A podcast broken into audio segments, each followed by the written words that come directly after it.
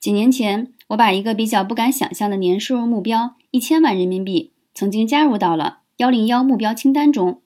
当时前后几年的年收入只在六位数来回逛的，看不到突破点的我，有一天在没信心、欲望极低的时候，把这个目标拿掉了。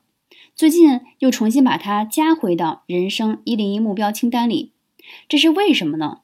因为我突然意识到，我是不想成为金钱的员工。为了钱奋斗的，然而收入在现阶段上继续提升一个段位，并不是坏事儿。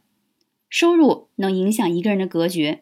当我一年的收入百万和千万时，相信看到的人和事儿、思考方法、人生体验是不一样的。如果这一生总有一